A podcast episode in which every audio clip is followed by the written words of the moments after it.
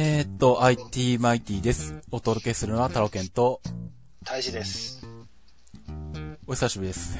お久しぶりです。こちらではお久しぶりです。配信もお久しぶりです。久しぶりですが、配信も久しぶりですが、大樹くんも久しぶりで。はい。まあ、えー、っと、大樹くんは、まあな、はいちょこの番組しか聞いてない人向けに話をすると、まあ、はいえー無事に中国でのお役目を終えて日本に帰ってきまして、はい。はい、で、さらにまあ、えー、腰痛の、えー、と手術があり、それも終わり、はい。えー、まもなく大阪での新生活が始まるというところでしたかね。そうですね。ざっくり話すとそうですね。そういうことですね。はい。で、今は、んえー、まあその腰の関係、まあヘルニアと脊柱管狭窄症の関係で、うん、手術もして、うん、で、まあ術後経過を見るために、えー、広島に戻ってきてますと。で、まあ、来週か再来週かぐらいにはまた大阪に行って、また新生活が始まるっていう瞬間ですね。ああ、そうなんですね。はい。なんでまあ、大阪のリスナーさんたちは、まあ、えっと、もしよかったら、大治君にあの、大阪の美味しい店とかね、いっぱい教えてもらえればね。変な店とかね。あの、どっかのあの、商店街のあの、ここの、なんか、カツ丼がすげえうまいとか、そういうね。あーカ地元ツ丼はいいね地元ならではの情報をね、うん お知らせいただければと思うんですけども。まだね、大阪っぽいものはね、うんえっと新大阪の駅で串カツを食べたぐらい。新大阪はあんまりあれだよな。大阪っぽくないよな、まだね。ないない。もう本当になんか、何？うん言うてしまえば、うんうん新横浜みたいなもんだもんね。まあね。まあ、そもそもあの、新大阪、新幹線の駅ができる前前は、あの辺は特にあの、街でも何でもなかったと思うしね、多分ね。なんだろうね。まあそんな感じはあるよね、とりあえずね。うん。うん。でもまあ職場が、うん。新大阪の駅降りてすぐのところなのよ。ああ、そうなのか。うん。だから、えっ、と、まあその辺はうろうろ毎日うん。してたかなっていう。うんうん。うん。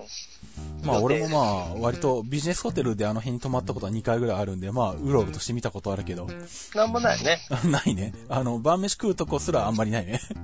ない。あの、高い、高い店はあるけど。いや、本当にでもね、それこそ新大阪の駅入ってった方があるのよね。ああ、まあそうだね。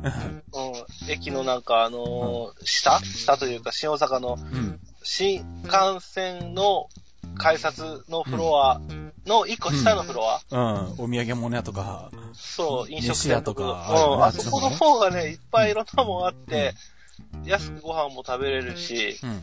この間もだから行って、ああ、もういいや、なんかあるかなと思って、あ、串カツ屋さんがあるなと思って、うんそこにふらふらっと入って、みたいな。うんそんな、まだそんな、うん。うん。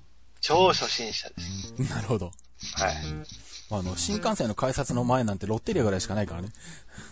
あ、なんかあったね。え、まだあったっけ？ロッテリア。あるよ、あるよ。あったっけ？あの、新幹線から在来線に乗り換えるとき、今ちょっと20分しか乗り換えないんだけど、なんかとりあえず買っときたいなとかって思うと、あの、隣の蕎麦屋だと、んちょっと20分じゃ無理だよなって思うと、うわ、もうロッテリアしかないなっていう。まあ、あの、ほぼあの、日常生活の中でロッテリア入るのは、あの、新大阪で時間がないときぐらいしかないからね。それぐらいの勢いまあね、そうそう。あの、地元のロッテリアよりも新大阪のロッテリアの方がよっぽど入ってる頻度が高いみたいなね。ロッテリアにはね。そうそうまそうそう。あ確か、確かに、うん、あのーあとは、個人的には原宿で、うん。今までウェンディーズがあったんだけど、ほウェンディーズがもう原宿のもう撤退しちゃってないのよ。う。ああ、そうなのか。そう、だから、わしの、どうやのかな、東京に行って原宿に初めて行って、うん。えっ、と、困ってご飯食べるのに、もうお腹も空いて、でもローソンで買い物するのは嫌だと。うん。てか、その場で食べないといけないから、うん。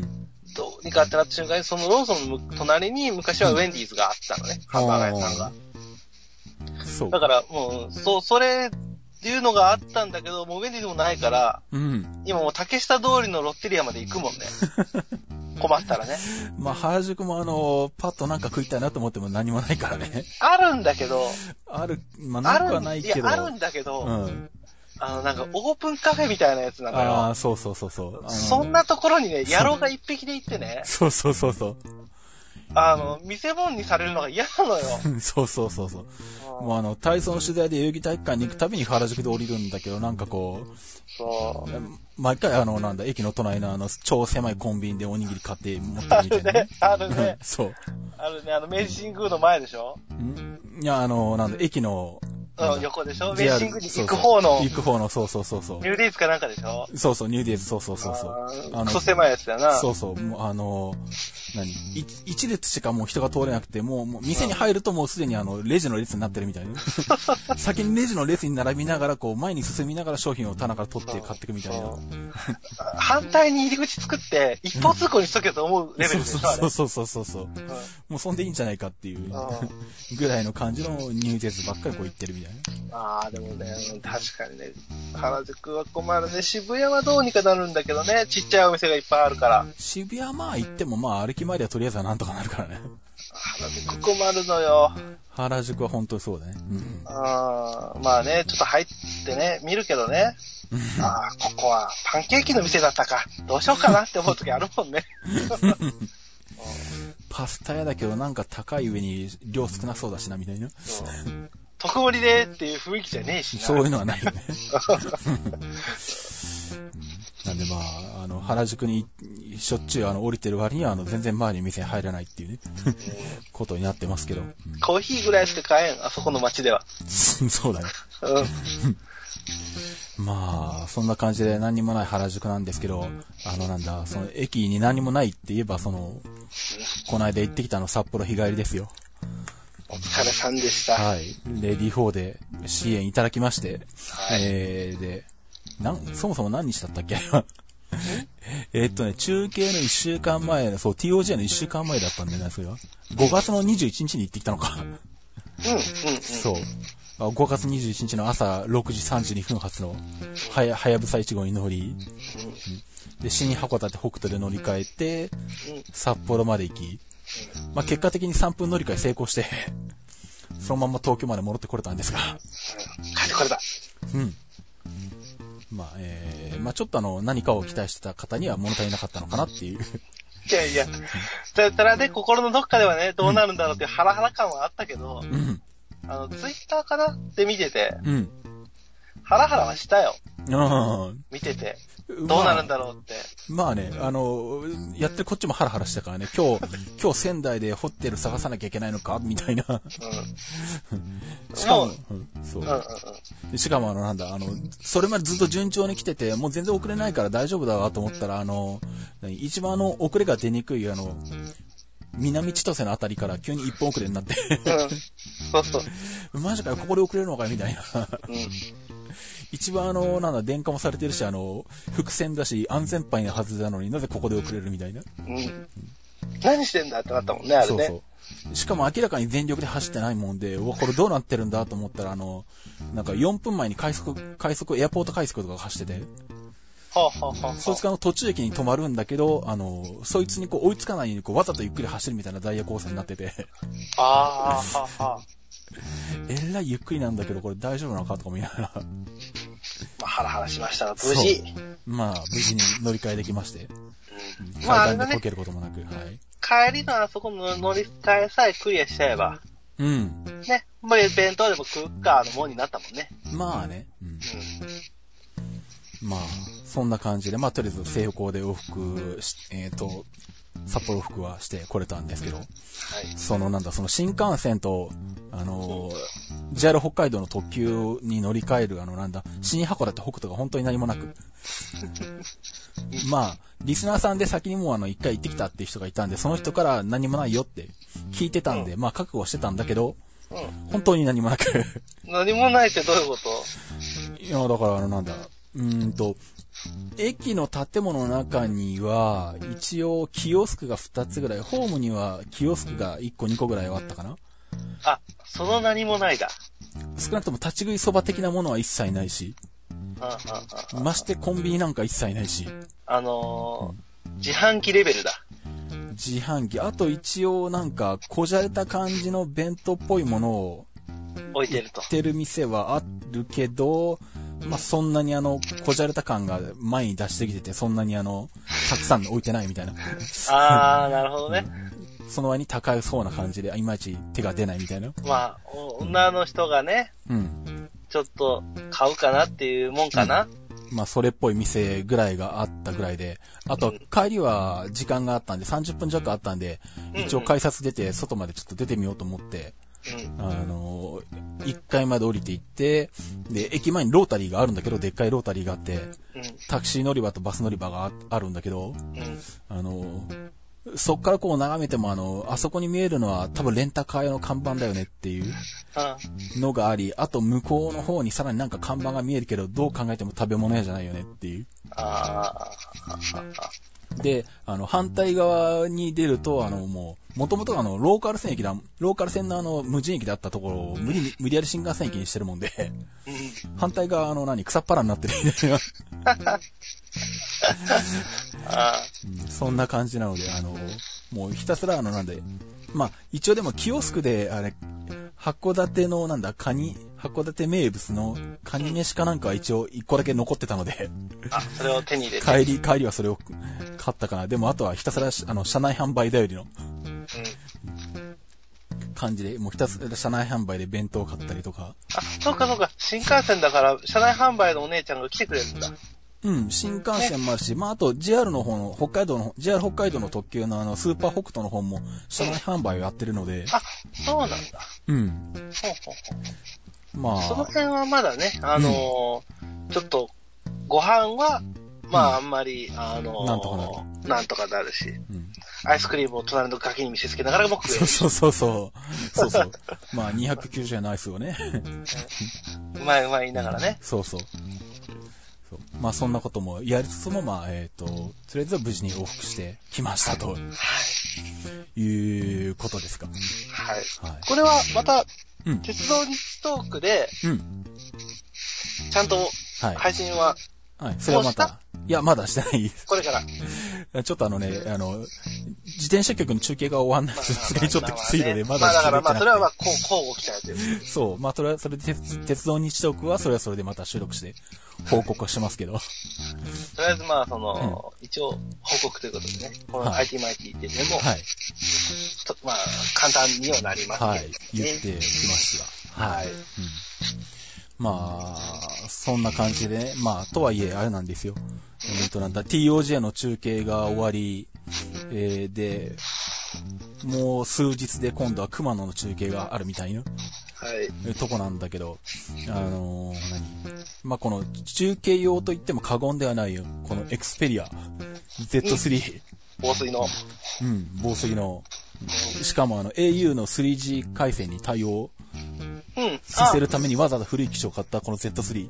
ほうほう。で、こいつをあのなんだ、中継までにこう、あの、契約を、あの、復活させ。復活させなきゃなと。要は、au ってあの、一番最初、なんだ、えっと、最も最小限の状態にしていくと、もうあの、電話としてしか使えない、うん、うん。っていう契約にできるので、あ、あ、SMS、うん。SMS は使えるのかうん、多分、SMS と電話だけみたいな、その、すっぱだかの状態にできるよね。そうそう。だから LT ネットと、それからあとはそのなんだ、データ定額プランとかも解約することができたので、うん。うん。最初このエクスペリアを契約してから、まあ1、2ヶ月ぐらいでその辺を全部契約一回切ってしまって、そうするともう EasyWeb のメールアドレスも使えなくなるんだけど、うん、で、最低限の状態にして持ってて、で、ちゅ、うーんと、ちょうど買ったのが10月ぐらいだったかな、これ。うん。うん。うんで、冬の時期はそんなに使わないだろうし、データ通信も。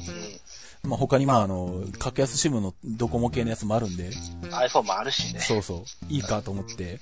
で、中継が近づいてきたんで、そろそろあの、ネット回線の契約を復活させなきゃなと思いつつも、うん。あの、中継が始まる一一週間ぐらい前からなんか仕事がやたら忙しくなってきて。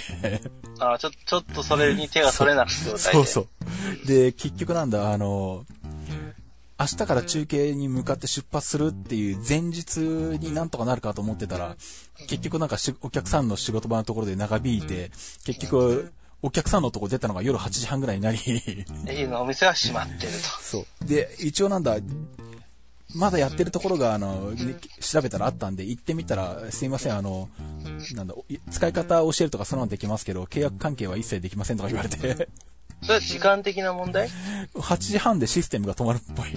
ああ、なるほど。なのでもうダメですとか言われて。あらら。そう。で、結局 TOJ の時は、あのーなんだ、端末は持ってったけど au 回線がない状態のままで行ったんだよね。まあ、ほぼ本部が多いんで、実際にはそんなに影響あは、なかったんだけど。ケンさんの、その、仕事としてはね。そう。うんまあでもまあ、あの、基本的に中継の時の、いざの、いざっていう時のための au 回線でもあるんで、まあ、せめてじゃあ、あの、TOG が終わった後の熊野には間に合わせようと思って、あの、TOG が終わって帰ってきて1日か2日したら、すぐに au に行ったんだけど、うん。うん。で、そし、で、まあ、これこれこうで今契約を外してあるんだけど、あの、このネットの契約を復活させたいって、ふって言ったら、あの可能なんですけど、あの、有効になるのは来月からですって言われた。あら マジかよとか思って。ー、今日じゃないんだ。そう。普通この手のやつっていうのすぐ始まってるじゃん。そう、すぐ始まる代わりに、そう。あの、もう日数経ってるけど、そう。全額取るよっていう、ね。そうそうそうそう。大体そのパターンかなと勝手に思ってたんだけど。じゃないと。来月から有効と。そうそうそうそう。それ多分締めとかの関係なんだろうね。かねわかんないけど。うん。なもんで、そうするともう、あの、6意味がないと月で、あの、主だった中継が終わって、7月はあんまり用がないので、いや、じゃあええと。じゃあまあいいやと。まああの、秋の国体とか、なんだ、まあ、せいぜい8月後半にある鈴鹿とか、うんまあでも鈴鹿はいらないから、まあ、その辺までに考えりゃいいやと思って、じゃあもう、とりあえず、あの、今のままでいいやと思って。うん。帰ってきた裸んだけどの状態で。そう。でもなんか、あの、一個はね。そうっす。とはいえ、なんか、とりあえず持っときたいな、もと思ったんで、じゃあ、よし、じゃあ、マイネオだと思って。ううん。マイネオの au、au 版の SIM を突っ込めばそのまま使えるから、ん。使える。まあ、こいつ古い機種だもんで、あの、あれなんで、SIM ロック解除もできないんだよね。ああ。ああ。わざわざ古い機種を買ってるからあそうかそうか Z3、そう。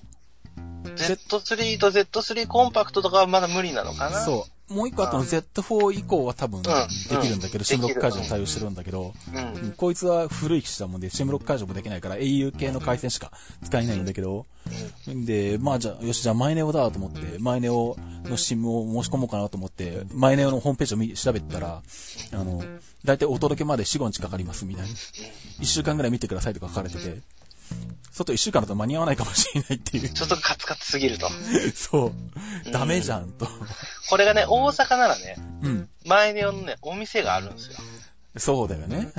あのー、ショップがね。うん。うん。確かね都会だとある、よ見。た、見たんうん。だけど、まあそんなこともできず。そうそうそうそう。前ネオも脱落。そうそう。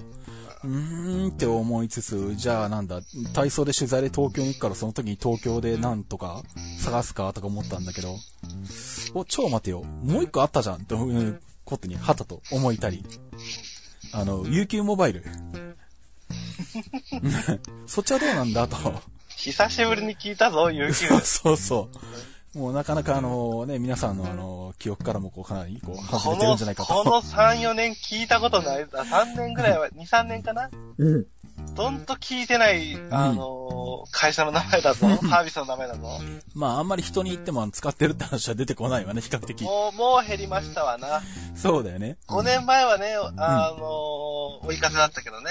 うん。そう。その UQ モバイルのホームページに行って見てみたら、うん最速翌日発送しますみたいな。おおこれだと思う。渡りに船だと。そうそうそうそう。もう早速その場で申し込みをし、もうなんかあの、免許証の写真、なんだ、免許証のあの、画像アップしろとかって本人確認出てきたから、それももうあの、iPhone でバッて。そう。うんうん。で、送ったら本当に2日後ぐらいに届き、でも今もう手元にある。そう。で、もう入れてあるんで、もうあの、UQ モバイルの SIM が刺さってる状態になってます。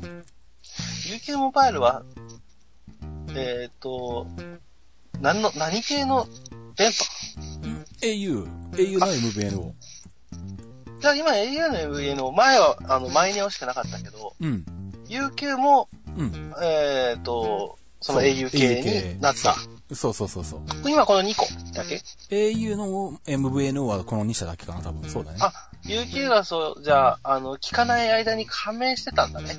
あっていうかもう UQ ワインマックス自体があの au 参加だから、ああ、そっかそっかそっか。そう。だからそこで、他には行かないわそねう。だからそこでやってる MVNO なんで、まあ、多分まあまあ UQ モバイルはもう本当に au 系しかやんないんじゃないのかまあね、お父ちゃんに喧嘩売りに行くようなもんだからね。な。うん。なんでまあ、それで、あの、無事到着契約をして、まあとりあえず使えるようになりました。はい。ちなみに料金プランが2つあって、えっとね、月額980円、えっとな、だ通話はいらないからデータ通信だけなんだけど。月額980円で3ギガっていうプランと、ね、で、そいつは、えっと、なんだ、まあ、最大150メガ BPS かな。あとは、えっと、使い放題で月額1980円なんだけど、その代わり 500bps しか出ないよと。500kbps しか出ないよと。うん。500キロ。うん。ああ。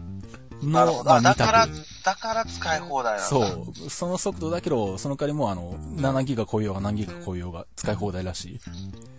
そのスピードで逆に、うん。そんな量使えないよねっていうのもあるよね。まあね。まあ、あの、常に動画あ流してるとかしない限りはね、ストリーミングでね。ないけど。うんあ、でもまあ、そんなんもあるんだ。うん、見たらね、うん。その2個。うん。うんと、データ通、うん、データ通信だけのやつだと、この二つが選択肢になってる。で、一応まあ、初期費用で3000円ぐらいはかかるけど、あの、最低利用期間もないので、解約はいつでもできますよと。はいはい。うん。な感じで、音声通話が入ってると12ヶ月の縛りがあるのか。ああ、そうなんだう。ん。データ通信だけだったら契約の縛りは一切ないらしい。あれじゃないかな？なんかナンバーポータビリティとかうん。もあるし、まあそうだね。なんか、あれなんじゃないの悪いことに使われないようにするためじゃないの？まあその辺の、ね、あるかもしんないけど。まあ、ある、うんある。まあね、うん。一つあるかもしれないっていうのでね。はい。うん。で、まあ、えっと、テザリングも対応してるんで、テザリングもできるし。あ、いいね。うん。なんで、まあ、あと、あ、結構悪くないじゃんっていう感じで、とりあえずこれにしてあります、今のとこは。うん。で、まあ、測ったら、まあ、少なくとも今んとこはまだ、あの、地元から出てないんで、静岡市内でしか使ってないけど、うん。まあ、測ったら普通に何十メガとか、普通に au で使うのと変わんないぐらいの速度が出てるんで、文句なし。うん。なんでまあね、ちょっと地方に行ったり、田舎に行ったらどうなるかは、まあちょっと、おいおいまた試してみようと思うけど。うん。ああ、でもそれ、入院の時に持っときゃよかった そっか。な。入院した時に、うん。2週間ぐらい入院してたんだけど、うん。もう速度制限バッチリかかるのよね。ああ、そうか。暇だから、家出てて。娯楽が携帯ぐらいしかないのよ。そうだね。うん。で、引っ越しする前だったから、うん。あの、家具家電どれかをって悩んでる時代、時期だったかうら、んうん。いろいろ価格 .com とか見たり、うんそのメーカーのウェブサイトとか見たり、うん。調べるじゃん？そうだよね。うん。もう速度制限かかってもう地獄見たわ。うんで、うん。ああ最終的に、うん。えー左手腱鞘炎になったっていうね。スまあ、あんまりスマホ使いすぎるとね、そうなりますね。うん。左手の親指の付け根が激痛が走るっていう。うん、病院に行って、えー発病するっていうね。うんわけのわかんないことになったけどね。しかも外科系の発用するみたいなね。あの、な整整形外科でしょ？腰だから。うん。整形外科の先生が回ってくるじゃん。うん。いや、左手の親指の付け根がすごく痛いんですけど、ってギューッと押されて、こうやって、うんああやってって言われて、はいはい、痛いっつったら、ううんん、腱鞘炎って。何したのって言われて、うんあ、ずーっと左手でスマホ触ってましたって。ダメ触っちゃう。その場で診察されたっていう。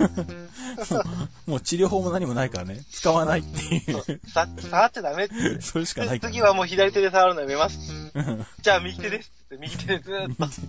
まあそうなるよね。うんもう大体どっちかは検証編にしつこ交代で使い続けるみたいな。そうそうそう。だから本当に。痛かった。もうアホか思うたもんね。パソコンが持って入れたらね、うん。あの、パソコンで見たんだけど、パソコン基本病病院の中 NG とかが多いから、そうか。スマホだったらいいけど、ダメなんだ、パソコンはやっぱコンピューターはダメ。あ多分 Wi-Fi が飛んでないからだと思う。結局持ってきてもお前ら意味ないでしょっていう、そうか。うん。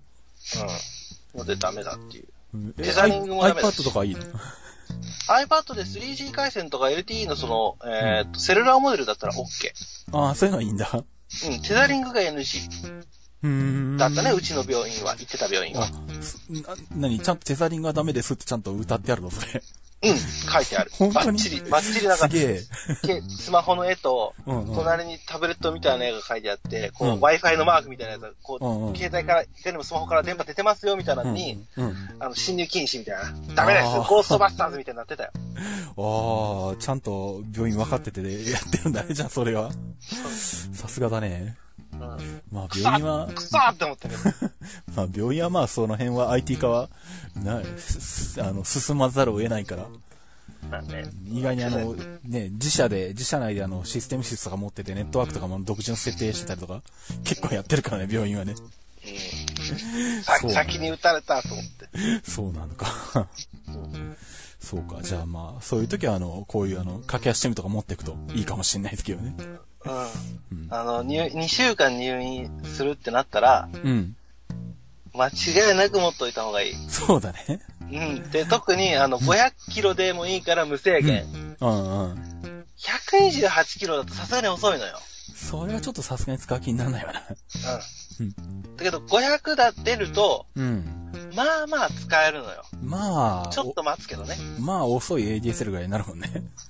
ちょっと引っかかるけど、ツイッターなんかもう画像もちゃんと見れるし、そうだね。インスタグラムのね、写真ばっかりでも見れるし、そうだね。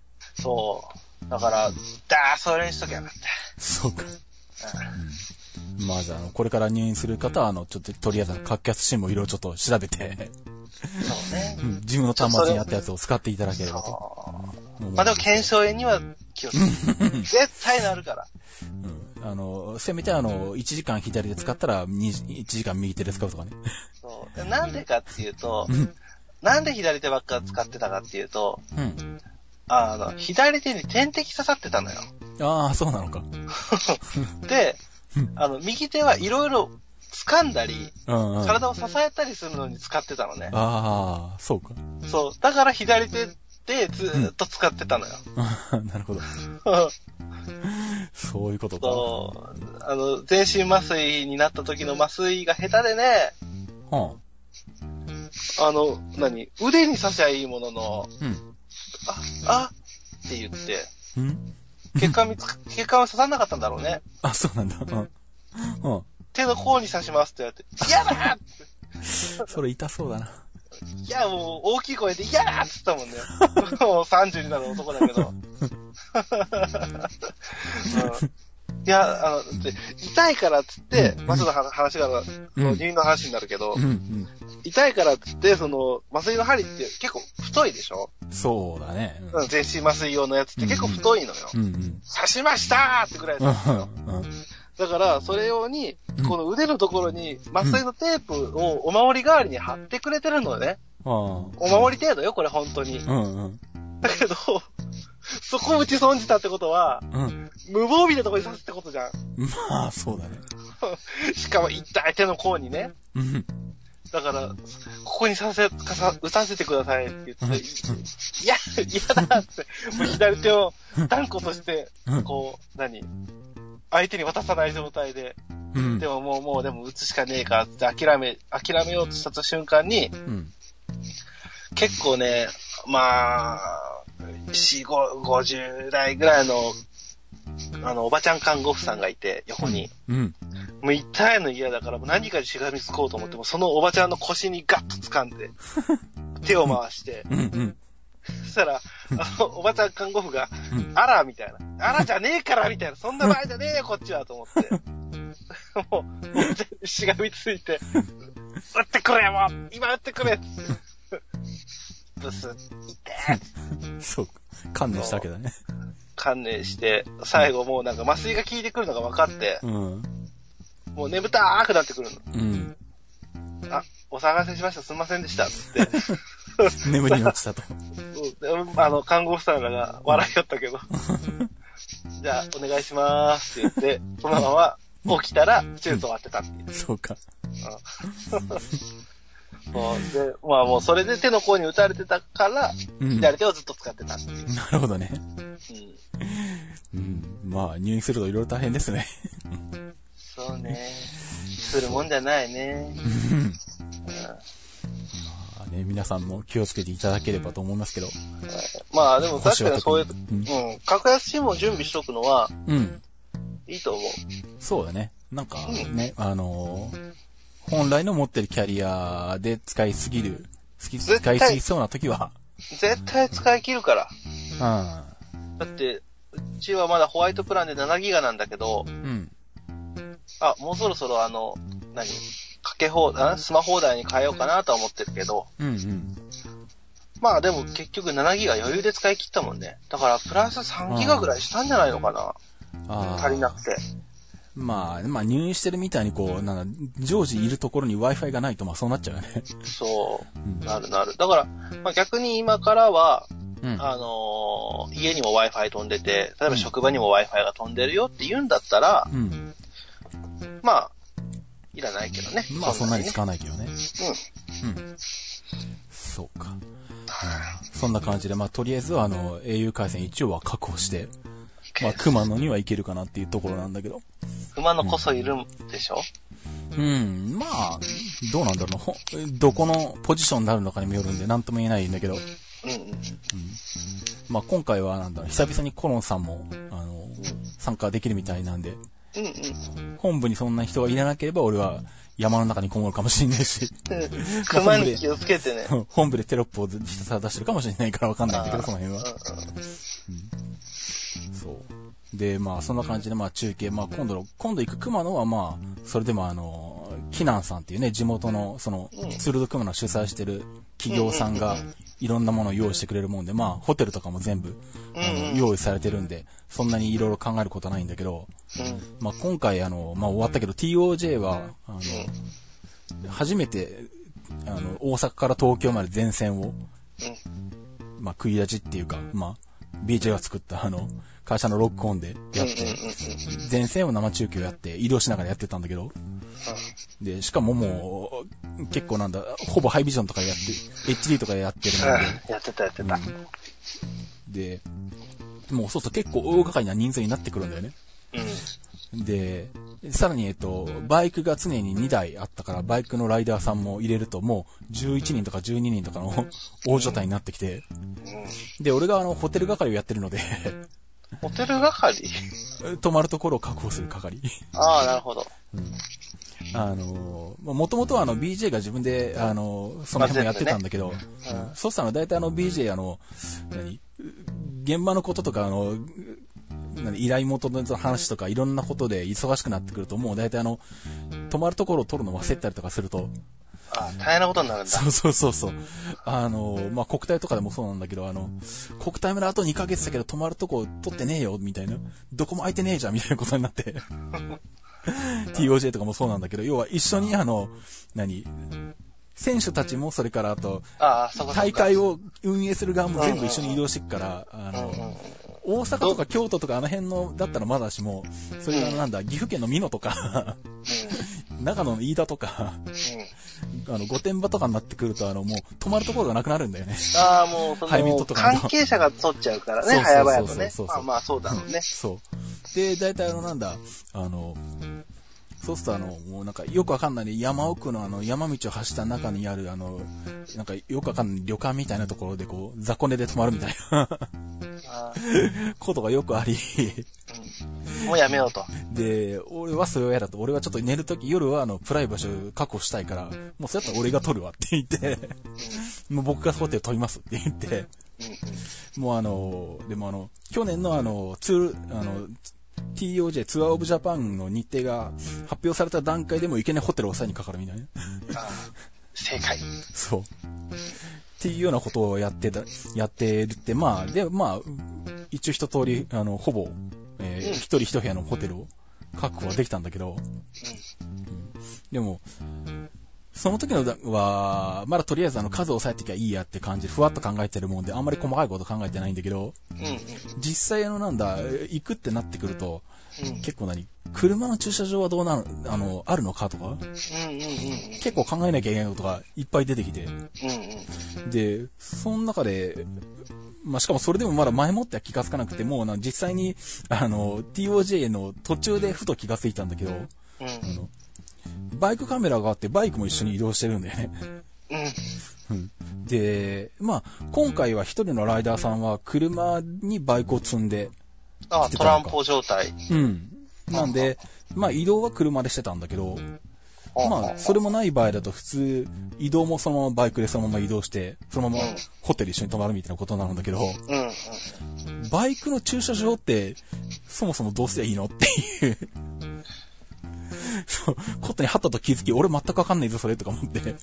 あー、駐輪場ってこと？駐。輪場、うん。で、最初の方は、まあ、たまたまなんだ、大阪、そうか、うん大阪の最初のところはバイクなかったのか。でうん、その後は、スーパーホテルだったりとか、あとルートインが続いたから、うんうん。特にあの考えずに済んだんだけど、うん。うん。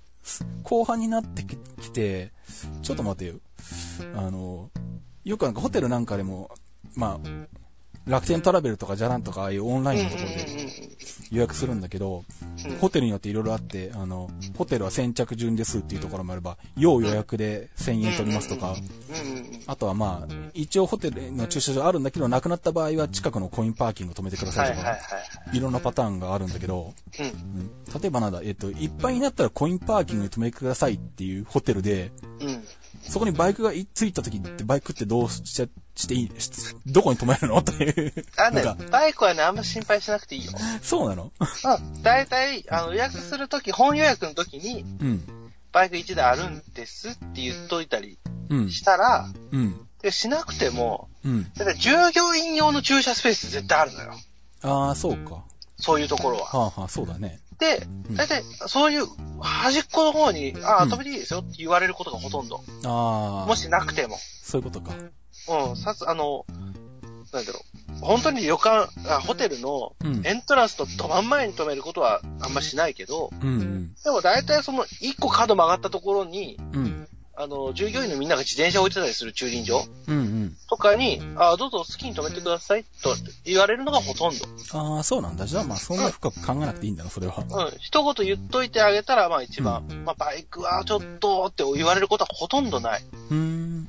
うそうなのか。ん。うん。だね、あのーうんうん。なんか別に普通に受け入れてくれる人、あのーホテルがほとんどかな。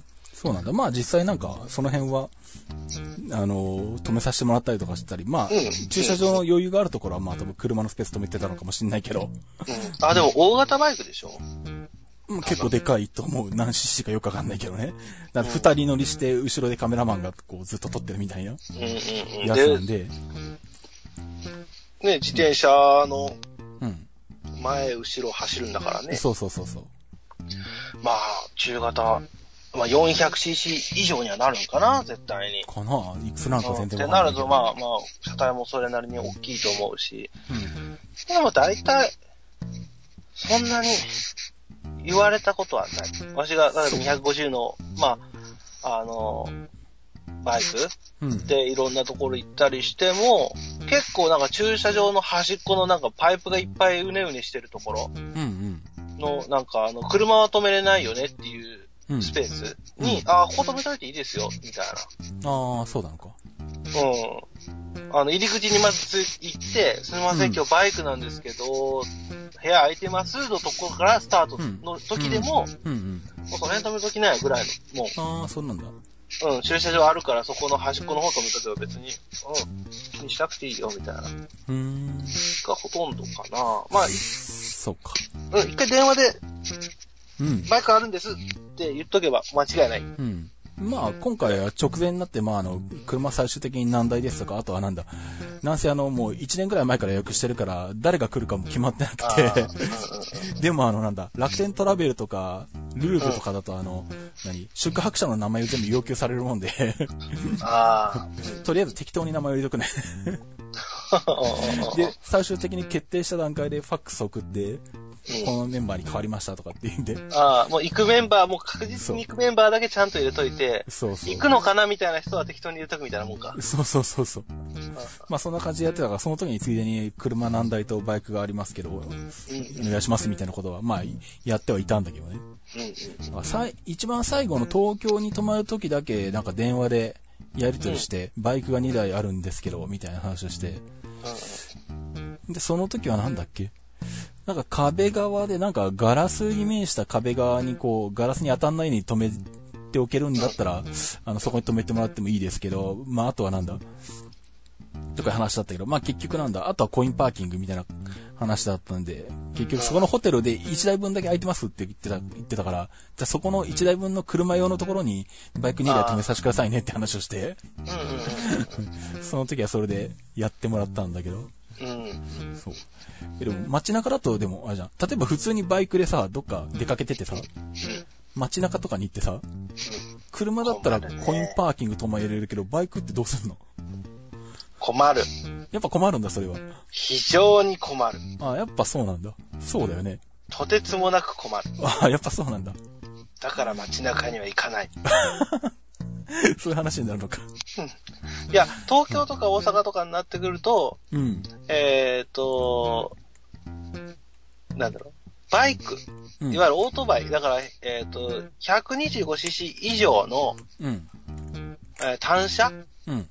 って言われるものになると、大阪、東京とかだと、まだそれが止めれる駐輪場があるのよ。コインパーキングみたいな。まあ都会になるとまあ駐輪。場とかね。だからチェーン、チェーンみたいなやつをガチャンってやって、時間貸しみたいなね、うんうんうん。あるんだけど、うんもう広島とかだともうそんなほとんどないのね。ああ、まあそうだよね。地方都市とかだとないよね、多分ねうん。。もうそうなると、もううんダメだけど、うん。近くの郵便局探す。ああ、郵便局の駐車場か。うん。で、駐輪場にぶっ込んどく。ああ、なるほど。そしたら、むちゃくちゃ自転車あるから、うん。あの、す原付とかね。うんうん。そこに、ああ。100, 100台のうちの1台にしとくって感じ。ああ。じゃあやっぱあれなのか、都市部に行った時はバイクの駐輪場はやっぱ困るんだ。や困る。っぱそうなんだね。で、今はね、もう、まあ結構今からもう10年ぐらい前からだけど、あの、緑の帽子かぶった人たちが来るでしょ、うん そうだね。触るなやめろ見るなこっちよっていう状態になるでしょ？うん、だから、本当に困るね。ああ、やっぱあの人たちはバイクも取り締まるんだ。バッチリ来るよ、やっもう。ぱそうか。うん、あ、絵も見つけたぐらいのもんで来るよ。ああ、そうか。うん、まあ、広島だとあんまり、あの、原付を例えばその歩道うん。ひ広い歩道ね。うんうん。に、の端っこにこうパッと止めてたりしてご飯食べてっても、うん。まあそれぐらいだったらあんまり言われないけど、ああ。うん。たまに、あの、お店店員さんだと、うん。あの、まあ、ここレジから見えるんで見ときますよって言ってくれる人もああ、そうかそうか。うん、ご飯、まあ、一生懸命食って、うんうん。あ、もう行きますって言って、もうすぐ行くけどね。うん。うん、それ、もうでも本当困るのは困るね。だから、そうん、だから逆にもう、今はまあ大きい、まあ、なんだろう、原動付き自転車うん。以上のバイクは持ってないから、うんうん。そうなんないけど、持ってた時は結局、困ってたね。そうか、やっぱ困るんだ。そうだよな。大きい場所は。広島とかだったら結構困ってた記憶があるね。うん。だから、市内に行くとき、市街地に行くときは基本的には原付か車。ああ、そうか、そういう使い分けになってくるんだ。うん。で、逆に田舎に、田舎というかその離れたところにちょっと走りに行くときうん。は、バイク。ああ、だからそうか。うん、贅沢な使い方かもしれんけれども、バイクは、えー、乗ることすらレジャーにしてた。ああ、そういうことか。うん、移動手段としては使ってなかった記憶がある。ああ、なるほどね。うん。そうか、やっぱりそうなのか。見たことないもんな、だって街中で、そうそう。街中って、東京とか行け別だけど、バイク止めれるところって、よく考えたらないんじゃないってか大阪いっぱいあった気がするのよ。大阪ぐらいとかだってある、あるだろうね、きっとね。うん。だから困るね。正直言うとね。そうか。結構だから最近そのなんだろうあの、個人の移動手段がこう選択肢がめちゃめちゃ増えててさ、うん。例えばなんだ、ホテルとかいろいろ見てるとあの、注意書きの中にあの、バイク、バイクじゃないや、えっと、あの、自転車を部屋に持ち込むことはできませんって書いてあったりとか。書いてある書いてある。そう持ち込む人がいいたんだろうね。確かにあの、自転車で、なんかあちこち旅行してる人、いいるから、特に北海道なんかすげえ見かけるんだけど。ああ、そうだね。そう。なんで、あ、確かにそういうケースもあるんだなとか思いながら。俺は全然そういうことはしないけど、確かにあの、それをどこに止めとくんだみたいな問題は出てくるよなとか思いながら。うんまあね、特にああいうのは高い自転車乗ってる人たちもいるだろうからね。ああ、まあそうだよね。うんそうなると部屋に入れたいよね。うんタイヤ1個持っていかれただけで15万円とかでしょ？そういう世界でしょ？いいのってなると。高いとそうだろうね。うん。だからでもね、あの、広島のね、尾道に、うん。あのーそういう、サイクリングホテルみたいなのあんのよ。おー、そうなんだ。うん。だから、そこは逆に自転車持って入ってくださいっていうホテル。はあ、はあ、はで、壁に自転車がかけれる、えー金具がついてる。あ。あー、そういうことか。うん。で、えっ、と、一応、そこに、もう、自分の自転車をもう持って入ってもらって、うん。カチャンとかけて、もうその日は寝れると。あでー。も次の日は朝から、うん。えーとしっかり飯食って、うん。もう冷パン履いて、うん。しまなみ海道を渡っておいでよ、みたいな ホテル。そうか。うん。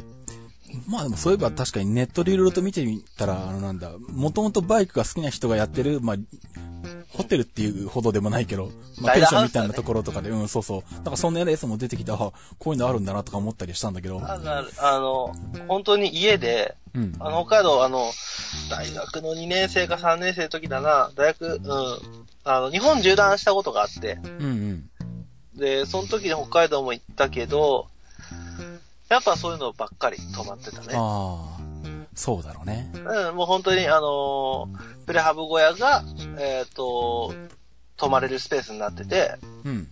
で、そこに、えー、まあ、一人一部屋じゃないのよ。本当にもう、あの、うんでかい空間があって、うん。そこに人がいれば、まあ、一緒にゴロね、雑魚寝だけど、うん、一人だったら一人だね、みたいな。うんうん。で、一泊千円とかね。ああ、まあ、いわゆるまあ、なんだ、格安の、なんだ、うん、宿。旅だよね。うん。だからそういうので、うん一泊千円で、もう本当に簡単な朝飯。だから本当に、あのーご飯と卵と、あのー味噌汁ぐらいの朝飯がついてくるとかも確かあった気がしたけどね。ああ。まあ最近結構、朝飯は結構、あの、食べ放題とかね、バイキング形式っていうのが増えてるからな。うん。安いとこころにも結構ついてたりするんだよね。ね、あるもんね。で、まあそういうのはライダーハウスだから本当にもうおじちゃん、おばちゃんがやってるようなとこだから、うんうん。うん、お金出したらその分、例えば酒飲みたかったら、えっと、その分払ってね、みたいな。うんうん。はーいってぐらいのもんやね。うん。そうか。いやーじゃあちょっとあれだね。来年はまあその辺もちょっと考えつつ、ホテル取ろうかなと。うーん。そうだね。まあまあ、でもまあな、ままああ、、基本的にはなんだろう。ほとんどのホテルはだいたい半年前からしか予約ができなくて。うんうんうん。で、1年前からできるところって、まあ、えっ、とな、ルートインとかみたいな、割と大手のチェーン店、チェーン系のホテルとかに限られてくるんだけど、まあ、早めを抑えたいもんで、そうするとまあ大体そういうところが割合が高くなってくるから、まあ、東京とか都市部になんないければ多分駐車の問題は多分ほぼ出てこないんだけど。そう。だんだんなんせあの、大阪スタートして、なんだ、一回田舎の方をずっと行くんだけど、最終的には東京に向かっていくみたいな形になってるもんで、うんうん。東京の前日のホテルになってくるともう、今回なんか蒲田とかにホテル取ってたからね。俺は行ってないんだけど、はいはいはいはい。そうすると果たしてバイクは大丈夫なのかとか思ったりあ考えてて、おちょっと誰か詳しい人にあ一回聞いてみようとか思って。まあ、それもあって今回の収録に至ったわけですが。そのためかよって話なんだけど。これといった答えは出ずみたいなね。まあね。うんいや、まあでもまあ、そんなにあの、あの、深く考えなくていいんだなっていうのが分かった時点で、あの、とりあえず安心して、ああ、予約していいんだなっていうのが分かったので。うん。いいんだそれか備考欄に書いとくかよね。そうだね。だからまあ、あの、予約の時にう。んうん、予約の時に今度からのバイクも書いておこうかなとは思うんだけど。お願いしますってね。そうそありますけどいいですか？ってダメって言われるから。う。バイクもあります。よろしくお願いしますってね。そうだね。そしたらあっちは、うん。おーってなるじゃん。まあね。うん。まあ結構ホテルも結構なんだ、車の場合でもふわっとした感じのところとか結構多いからな。ああ、うんうん、おいおい。先着順ですとか予約してくださいとかって予約してくださいって書いてあるけど、あの、楽天トラベルとかから出荷申し込んだ時備考欄に書いて車ありますとか書くんだけど、特にそれに対して回答来ないみたいなこと来ないが来ない。結構あるんで、まあその辺はあのふわっとしてるとは思うんだけどね。うん。電話で確認みたいなね。結結局かよみたいそうなね。そうそう。うんなるほど。まあ、そんなところですかね。もうこの時点であの、ルンルンよりも収録時間長いんじゃないかって話があって。あ、そう。あのね、こちらはですね、えーっと、8時半から収録してるからね。そうだね。4番組目4、4、4さ、4、4回戦目をもう。?4 クール目？うん。もう、4、5時間喋ってるからね、本当に。もはやなんかの耐久レースかなんかみたいな感じになってるね。そろそろ腹減ってきた。それ、それは腹減ると思うよ。うん。あの、昼ご飯ちょっと遅めに食ったから、まあ、いっかと思って、掘ってたけど、なんかわけのわかんない時間に腹減ってきたね。それは減ると思うよ。喋ると結構腹減るからね。うん。まあもうね、ぼやっとしてりゃ別にもう寝るからで済むんだろうけど、おかしい、おかしな時間に、だから収録の後いっつもなんか腹減って、うんあの、餃子の王将とか行っちゃうんだよ。まあ収録は確かに腹減るよ。エネルギー使うよね。そうそうしかも今回はだって電気屋ウォーカーの、うんえー、本収録とし、ライト会の収録と、うんルンルンの収録と、うん。IT マイティのコーナーでしょ？そうそうそう。結構しっかりやったもんね。すごいね。あのー、BJ でもあの、1, 1日4回はそうそうないかもしれないよね。まあ、BJ の場合は毎日喋ってるまあわけ毎日やってるからだけどね。うん。それを毎日やったら多分、死んでしまうからね。うん。まあ、そうだねそう。まあ、また次の IT マイティの配信は、もうちょっとその自転車が落ち着いてからかな。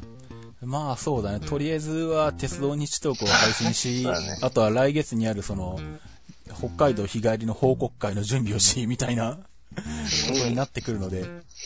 まあ、それが終わった後ぐらいか落ちてくるの？落ちてくかどうかもすら微妙なんだけど、その辺になった時に。また次体操が入ってくるからね。オリンピックあるしね、8月に入るとね。ああ、そうだね。それはそれであの、まあ見てなきゃいけない。ひょっとしたらなんかやるかもしれないけど、見ながらなんか喋るとか。まあ、その辺もあるんで、まあ、思い出したらまた収録したいと思いますが。はい。はい。なんで、まあ、えっ、と、まあ、ルンルン、ルンルンじゃなくて、クリラジオ番組でもよく言ってるけど、あの、まあ、うんまだまだ収録が、収録がじゃねえや、その、自転車局の中継があるのが、熊野が終わっても、8月の後半に鈴鹿であり、うん。9月の頭に、来年が愛媛国体が愛媛なんだけど、うん。その国体の1年前にこの国体の、まあ、練習みたいな感じで、主催者側が練習するみたいな感じで、あの、都道府県対抗ロードレース大会選手権みたいな。そうそう。あそいつが、しかも9月の平日とかにやるんだよな。うわお。しかもさっき出てきたそのしまなみ海道でやるんだけどさ。ああ、まあね。まあね。うん。だからそんなんもあるし、まあ国体の岩手も多分やるんじゃないのか？え、しまなみ海道でやんの？レースをらしいよ。しまなみ海道っていうか、大三島でやるって言ってた。ああ、なるほどね。うん、なんかその中のなんか一個の島の中でぐるぐるするのかな？多分ね。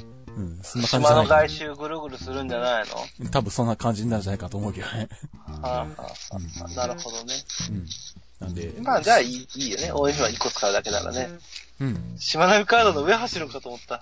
上は、上はさすがにあるかな。でも気持ちよさそうだけどね、あそこの、あの、車しかダメなところを自転車で飛ばすっていうのはね。ああ、まあそれは確かにそうだろうね。